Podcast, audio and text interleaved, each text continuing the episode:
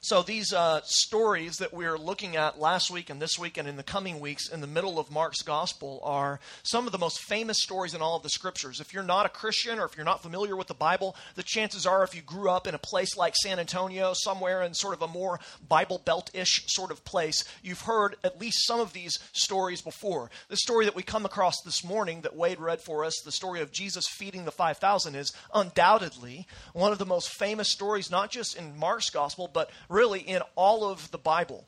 And uh, as we've seen in the last few weeks, and as we're making our way through this gospel, and as I hope you'll see as you stick with us in the coming weeks, again and again and again, the question that Mark is calling us to wrestle with as we read this gospel and think through it together is this Who is Jesus?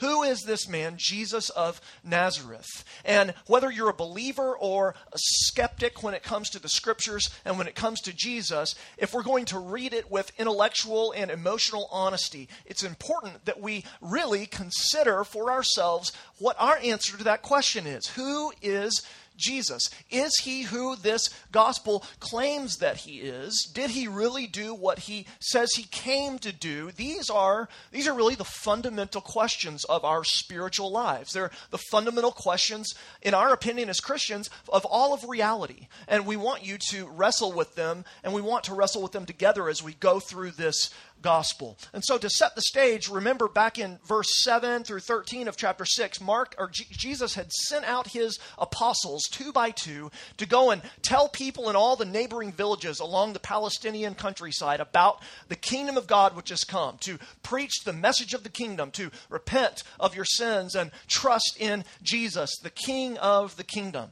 And then we saw last week the little parenthesis section about John Baptist, John the Baptist being uh, beheaded by Herod Antipas, by King Herod. And now in verse 30, we find ourselves coming back to the main narrative thread. So if you look there in verse 30, we see that the apostles return to Jesus and they tell Jesus all that they had done and taught. They've been on like a, a six month missionary journey. Some towns have rejected them, they've shook the dust from their feet and moved on. They've seen amazing things happen as well. On the other hand, they've seen demons cast out, they've seen people healed, they've seen people believe the message of the kingdom, and now they're coming back to Jesus to tell him what's happened and also to rest. Because frankly, they are worn out. They're tired. They need a sabbatical. They need a vacation. They need a break. And so we read there in verse 31 that Jesus says, Come away by yourselves to a desolate place and rest a while. They're going to get a break because they're tired, as you might imagine. And so Jesus leads them to go and get replenished and to recuperate. But as we see in the story, there's no rest for the weary. Because as they are on their way, the people follow them, and we learn more and more, not so much about the nature of the disciples, but about the nature of this man that the disciples are following Jesus. Mark uses this interruption in their lives, this interruption of their vacation, this interruption of their journey to continue to tell us more about who this man is, the Son of God, the Messiah, Jesus Christ. And so you can summarize the main idea here of this story like this Jesus, Mark is telling us here that Jesus is our good shepherd. Jesus is our good shepherd who meets our needs and satisfies our longings. If you don't remember anything else, remember that. Jesus is our good shepherd who meets our needs and satisfies our longings. And I want to show you three things about Jesus in this story. First, Jesus' compassion. Second, Jesus' power. And third, Jesus' satisfaction. That is the satisfaction he provides us his compassion, his power, and his satisfaction. Okay? So here we go. First, I want to show you Jesus' compassion as Mark lays it out for us in this amazing story. We see that he takes the disciples to rest but they, they haven't even had time to eat. They've been coming and going, and so they go away in the boat to the other side, the northeast side of the Sea of Galilee, to a desolate place. But the Sea of Galilee is a smaller sea, and so people would have been able to see their boat heading in the direction it was going, and so they ran and made their way around the coastline and met Jesus and his followers when they landed there on the shore in the middle of nowhere. And we read at the end of the story that it was 5,000 men which implies probably that there were over 10,000 people there if you include women and children. Jesus has a mega movement, a mega church on his hands here. And they meet them when they get off the boat and they are ready to be ministered to. They're ready to hear Jesus' teaching. They're ready to see the disciples and Jesus do more work for them.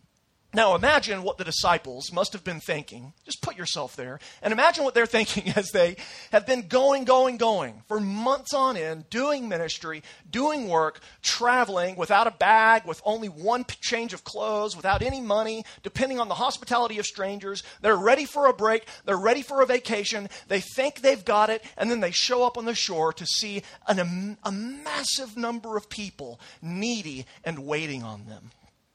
I don't know if you're anything like me, but I would have been frustrated. I mean, imagine that you've been working hard for a number of months and you finally get a week away. You go on vacation. And let's say you go to, who knows, Cancun. You know, let's take it down a little. Port Aransas. Okay, you go to Port Aransas. That's good enough for most of us, right? You go to Rockport, not even Bora Bora, Rockport.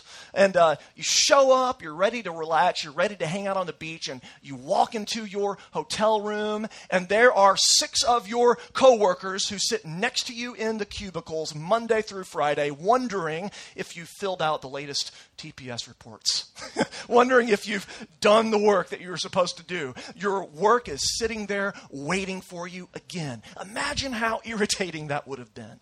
The disciples, and we'll find out in a minute that this is exactly how they feel, they must have felt frustrated. They must have felt irritated. They must have been like, Can we please just get some space from you needy people? But that's not what Jesus feels.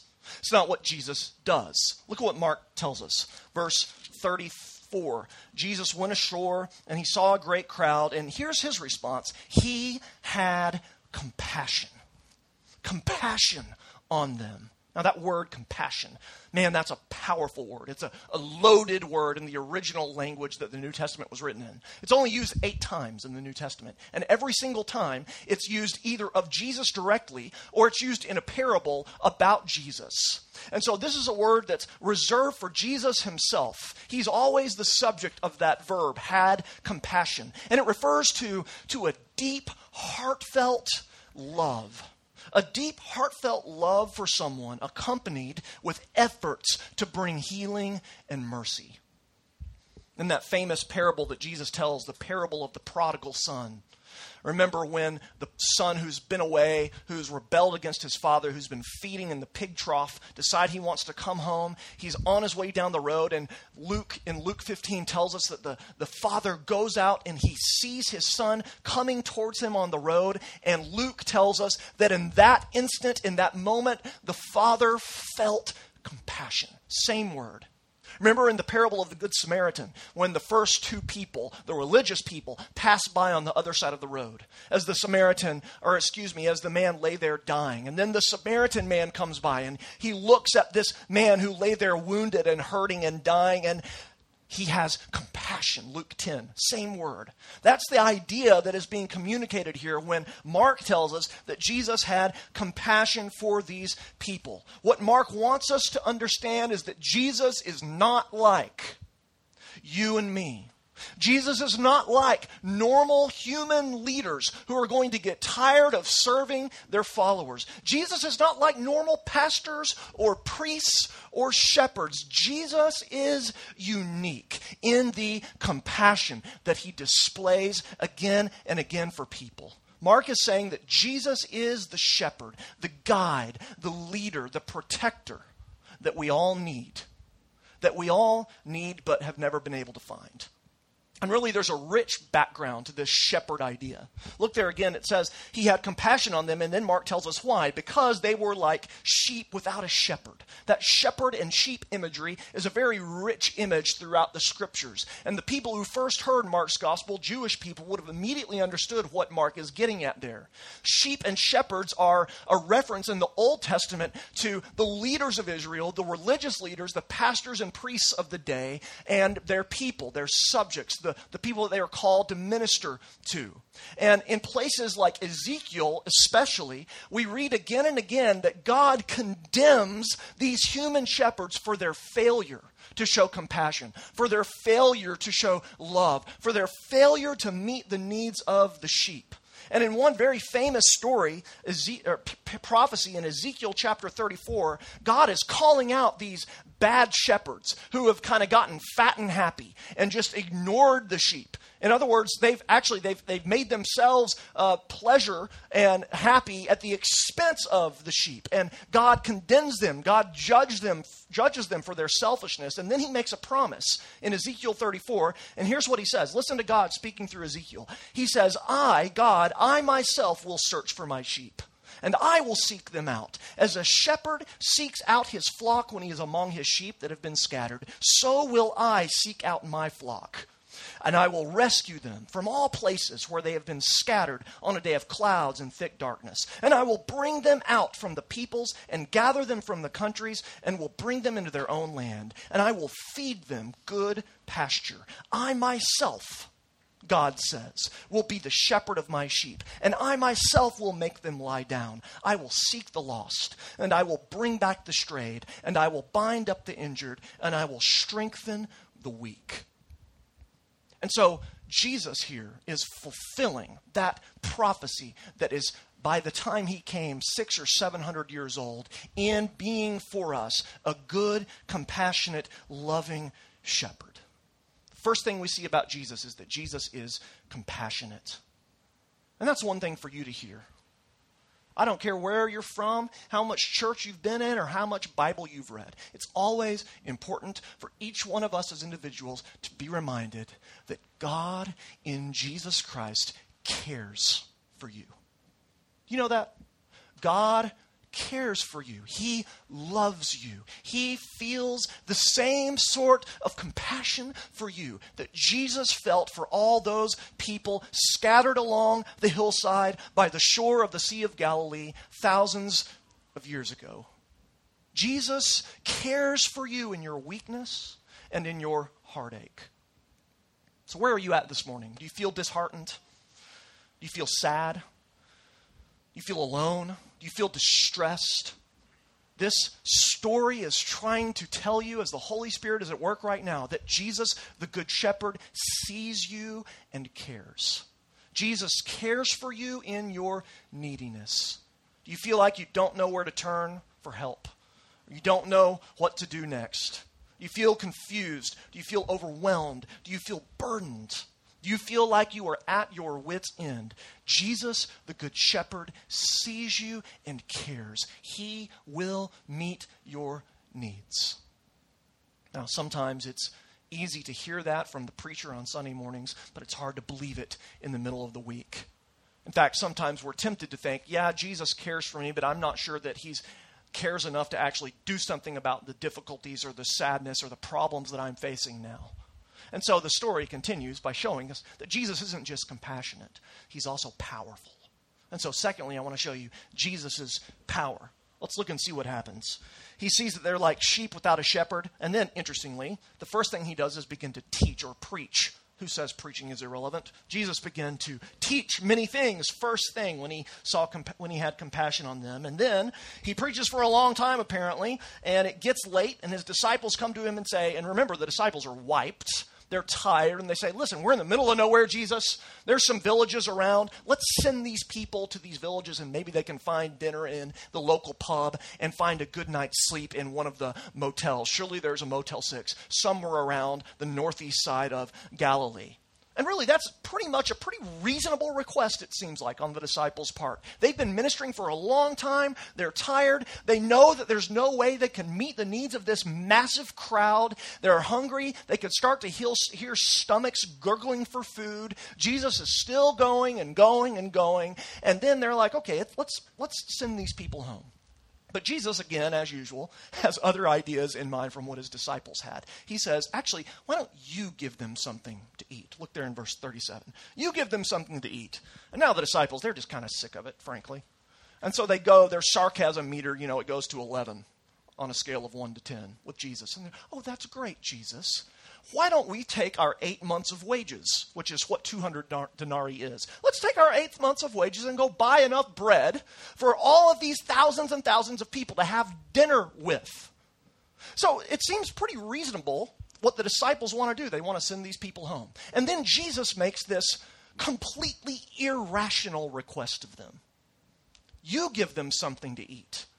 Like these 12 guys, these guys can't even, they can barely find their way to the northeast side of the Sea of Galilee.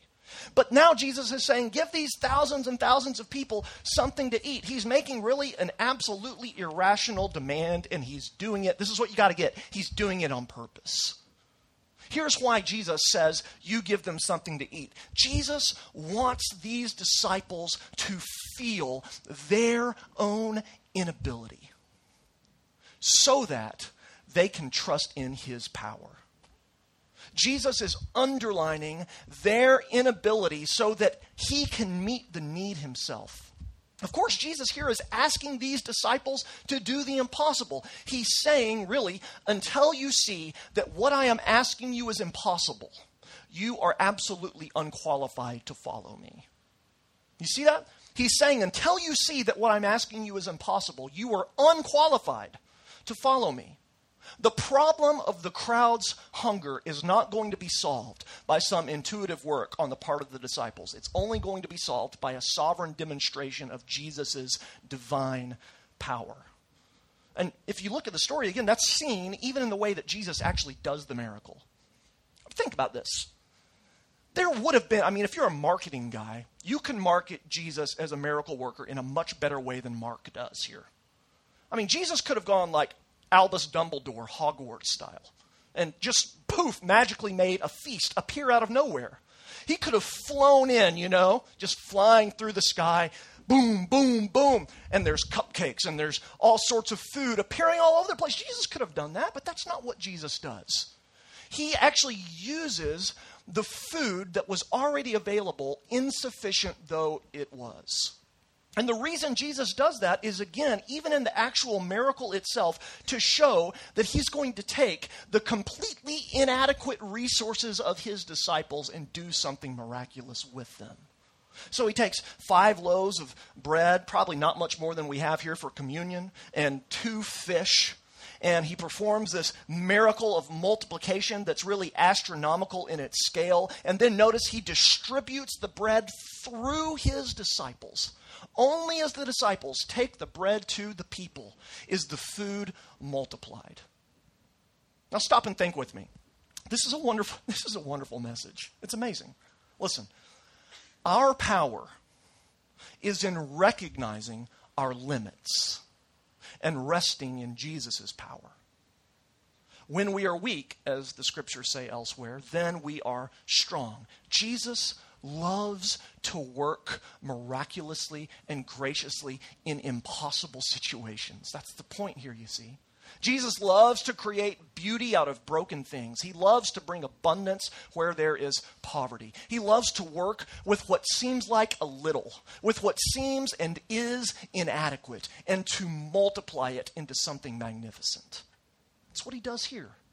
One commentator, I want to read you this, he just nails it. That's what, by the way, God is also doing in your life. Listen to this script, uh, this quote. It is not God's intention that we should be in ourselves adequate to our tasks. Rather, He wants that we should be inadequate. If we only accept the tasks which we think are adapted to our powers, we are not responding to the call of God. The church is always in a crisis and always will be difficulties, limitation, lack of people and money, a menacing outlook. We are not only required to do our work in spite of these things, they are precisely the prerequisite for doing it. You see what he's saying there? Only the inadequate are adequate. Only those who know their need and know their want and know their inadequacy are able to truly follow Jesus. And so let me ask you this you ever feel inadequate? You ever feel needy? You ever feel like you're in over your head? Listen, I don't know. I don't know how to handle this parenting situation. I feel that every day, by the way. I feel that right now, like as I'm talking. I just thought of four things that I don't know how to handle. I don't know how to handle the strain in my marriage that seems to sort of be bubbling under the surface. I don't know how to deal with this difficult relationship in school that I have to face tomorrow on Monday that makes my stomach hurt when I think about it.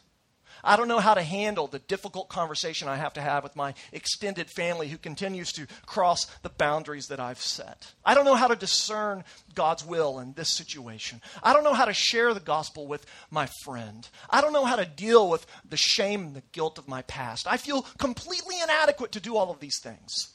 Listen, when you find yourself in that situation, here's the key you are not outside of God's will. When you find yourself feeling inadequate and needy, you have not somewhat, somehow wandered away from the path of discipleship. No, when you find yourself feeling inadequate and needy, you know that you have met one essential prerequisite to your discipleship. Let that encourage you. Jesus wants you to feel like the disciples felt when he said, You give them something to eat. He wants you to feel, in some ways, completely overwhelmed, completely outmatched. He wants you to feel the depth of your need because it's only people that feel the depth of their need that turn to someone other than themselves for help.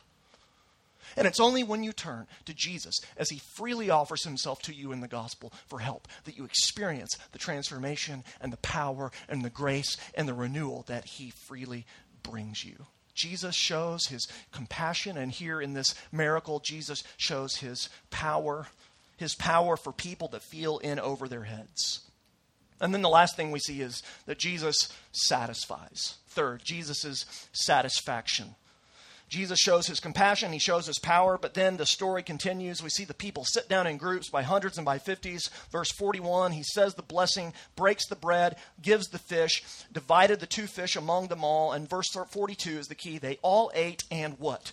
They were satisfied. 5,000 plus people 5,000 ancient Jewish men. There could have been 15,000 people there total for all we know. Jesus didn't just provide for their basic needs, Jesus filled them up so much that there are 12 baskets full of broken pieces of bread and broken fish left over after they have all eaten as much as they possibly can. Here's the point Jesus doesn't just provide for your needs, although he certainly does that. Jesus, as the Good Shepherd, satisfies your deepest longings as well. He doesn't just meet your needs, He satisfies your desires. He offers more than we can ever ask for or imagine that we want in Himself. What He gives us as the Good Shepherd is far better than anything else we could ever receive. You know, if you read this story carefully and if you know the scriptures a little bit, you'll see that there are pretty clear allusions in this story to probably the most famous chapter in the Bible, which is Psalm 23. Jesus is the shepherd. And in Psalm 23, we read, The Lord is my what? The Lord is my shepherd. I shall not want.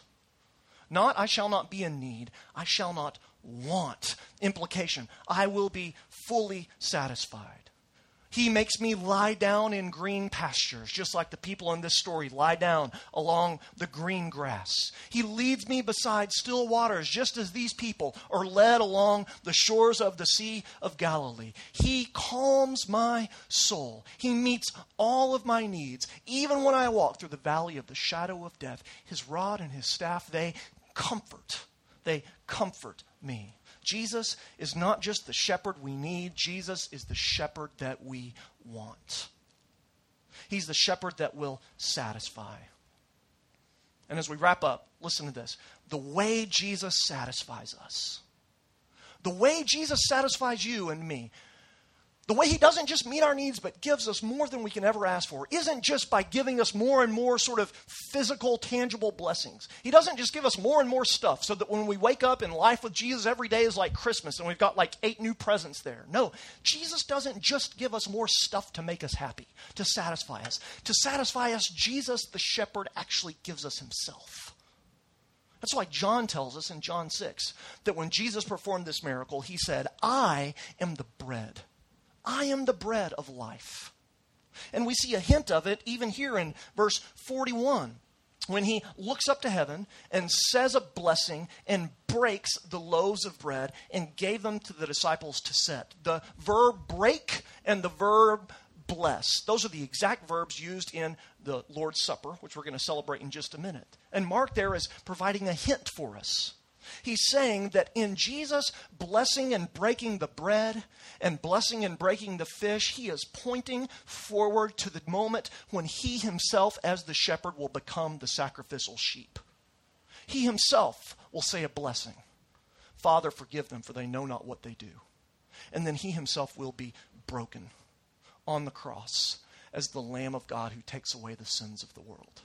You see, in Jesus, meeting the physical needs of those 5,000 people that day with five loaves of bread and two fish. In Jesus performing that miracle, he is actually pointing us forward to the greater moment when he will not just meet our needs for forgiveness and renewal and reconciliation with God, but will actually satisfy all of our deepest longings. Because in his death, in his body being broken, he is proving that he isn't just a good shepherd who takes care of you, he is a good shepherd that fulfills your heart's deepest desires. Theologians have said for centuries that in all of our hearts there is a God shaped hole. And we spend our lives trying to fill it with things that will never satisfy. The only thing that will ever fill the hole in our hearts, the deep longing that we all have, is Jesus Himself. The atheist philosopher Jean Paul Sartre himself said, I don't believe in God, but I'm hungry for what only God can give. I don't believe in God, but I'm hungry for what only God can give. So I guess the last question that the Holy Spirit is asking you through this story is this What is it that you are longing for? What are you hungry for? Acceptance? Friendship and community? A new start in life?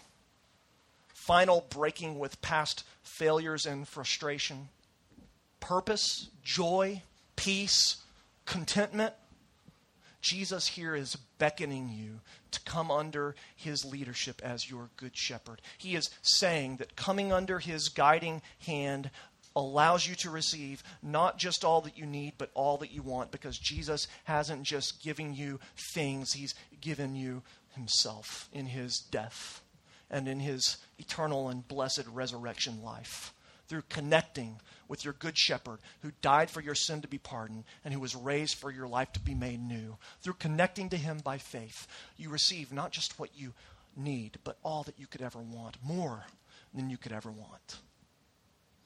The priest, great, the late priest, Henri Nouwen, who worked with um, mentally handicapped people for many decades in a facility called La L'Arche writes in one of his books called The Life of Beloved about uh, a mentally handicapped woman named Janet who came to him one day before their daily prayer meeting and sharing time, who came to him one day and, and asked for a blessing. She said, Father, I need to be blessed. And Henri Nouwen just kind of did his normal little thing and blessed her really quickly in the name of Jesus. And she said, No, no, no, no, no. I don't need that kind of blessing. I need a real blessing.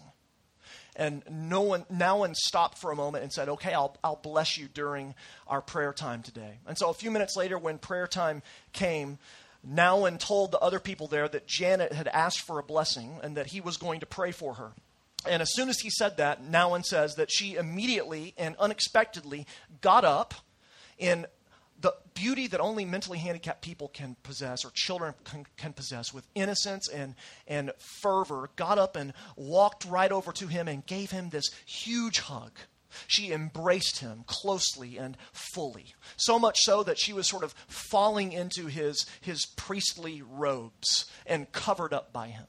And as he hugged her and wrapped his arms around her, Nouwen prayed this prayer Janet, I want you to know that you are God's beloved daughter. You are precious in God's eyes. I know you feel a little low these days and that there is some sadness in your heart, but I want you to remember who you are a person deeply loved by God. A person deeply loved by God. That is what Jesus offers each one of us in Himself. The warmth and acceptance of His full embrace as He says to you, You are through faith in me, a person deeply accepted, adored, and loved by God your Father. There's nothing else that will ever satisfy. That's the kind of king our shepherd is. Nothing else will ever meet the God shaped hole that resides in all of our hearts. So, will you come to the shepherd? come to Jesus as he shows you compassion, as he displays his power, and as he welcomes you, as he welcomes you with full satisfaction, grace, and blessedness. Come to him now. Let's pray. Father, we ask that you would show us again your mercy and that you would help us to remember as we hear this story from the scriptures. Help us to remember, God, that these things are true of your character. That if we want to understand who you are, we should only look to Jesus. And here, Jesus proves to us how compassionate and loving and rich your grace is. And so we ask that you would help us to rest in that and trust in that, God. God, no matter what we struggled with this week or this, um, this morning, even, we pray that you would help us to follow the lead of our shepherd who loves us and guides us and cares for us. And we ask these things in his name.